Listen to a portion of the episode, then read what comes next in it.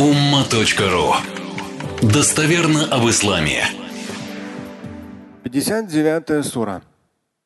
17 аят. Его мы с вами процитировали на Ваазе относительно того, что и дьявол, и тот человек, который был соблазнен, им в итоге окажутся в аду. Ну, если человек так и ушел из жизни неверующим.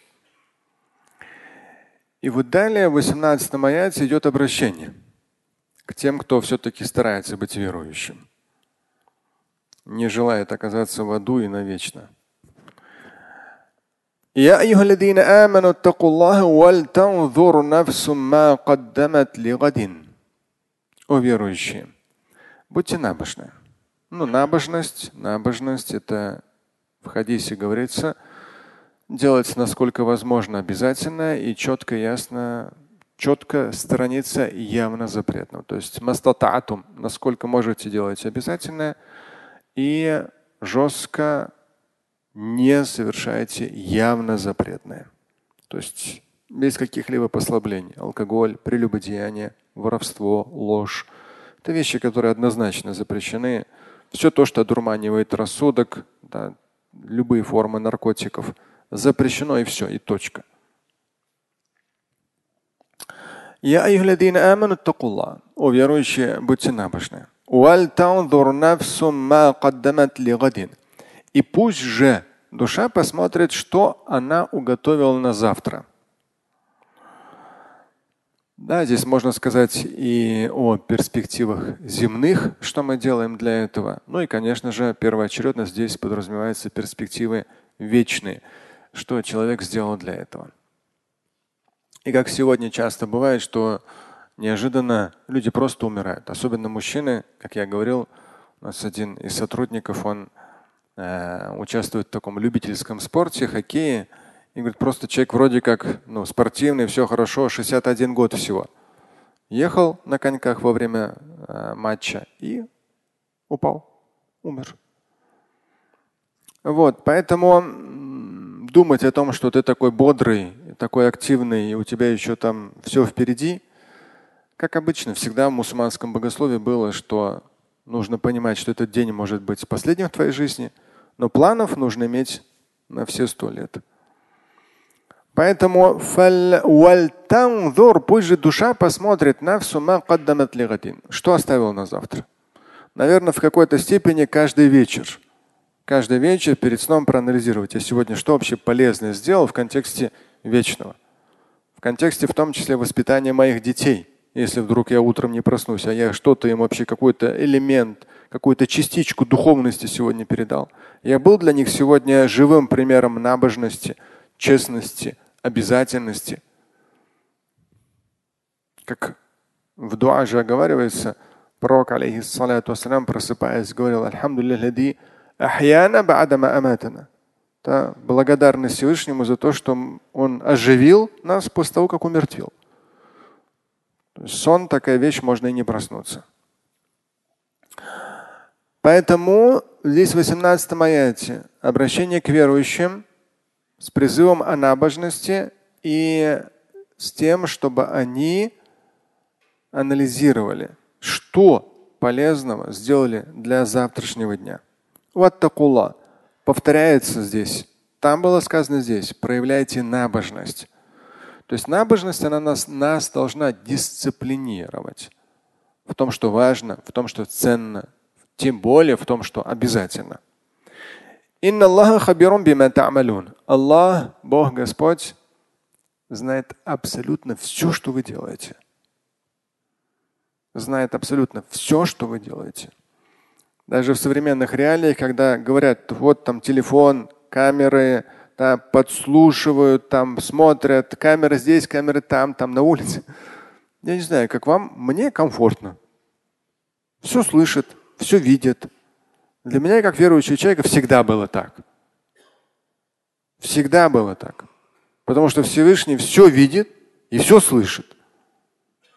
Поэтому, если ты человек верующий, знающий, что Всевышний все видит и все слышит, какая разница?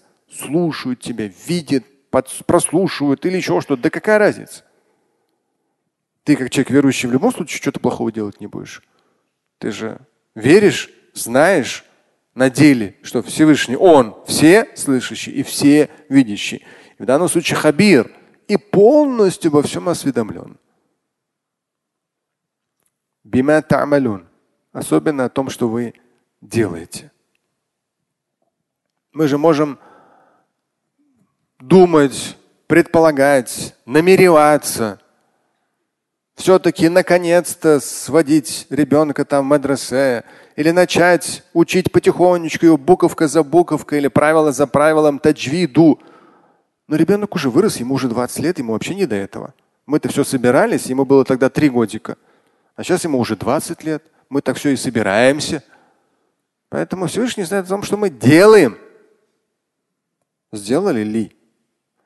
ولا تكونوا كالذين نسوا الله فأنساهم أنفسهم أولئك هم الفاسقون 19 аят.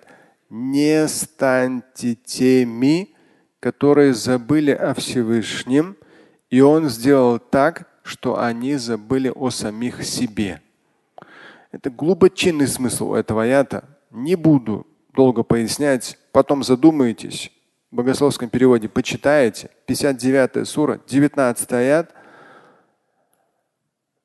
Забыв о Всевышнем, человек забывает о себе. И потом, когда очнется, может оказаться поздно. В том числе даже для него самого. И 20 аят. Ля ястави асхабу нари ва асхабу джанна. Мы сказали с вами на ваазе.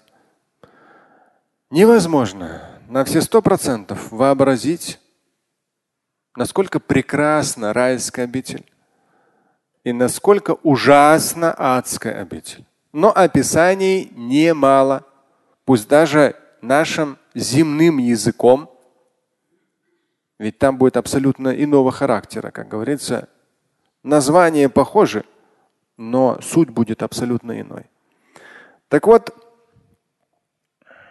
ад и рай вообразить на все сто не получится. Но, по крайней мере, хотя бы иногда, читая Коран, смыслы. Читая хадисы, именно богословский перевод лучше читать, чтобы пояснять суть.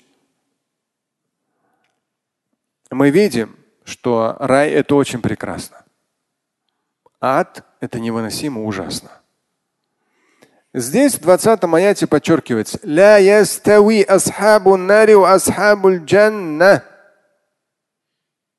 Ну никак не сравнить. Они не одинаковые. Те, кто окажутся в вечности в аду, и те, кто окажутся в раю. Это совсем разные обители, очень разные.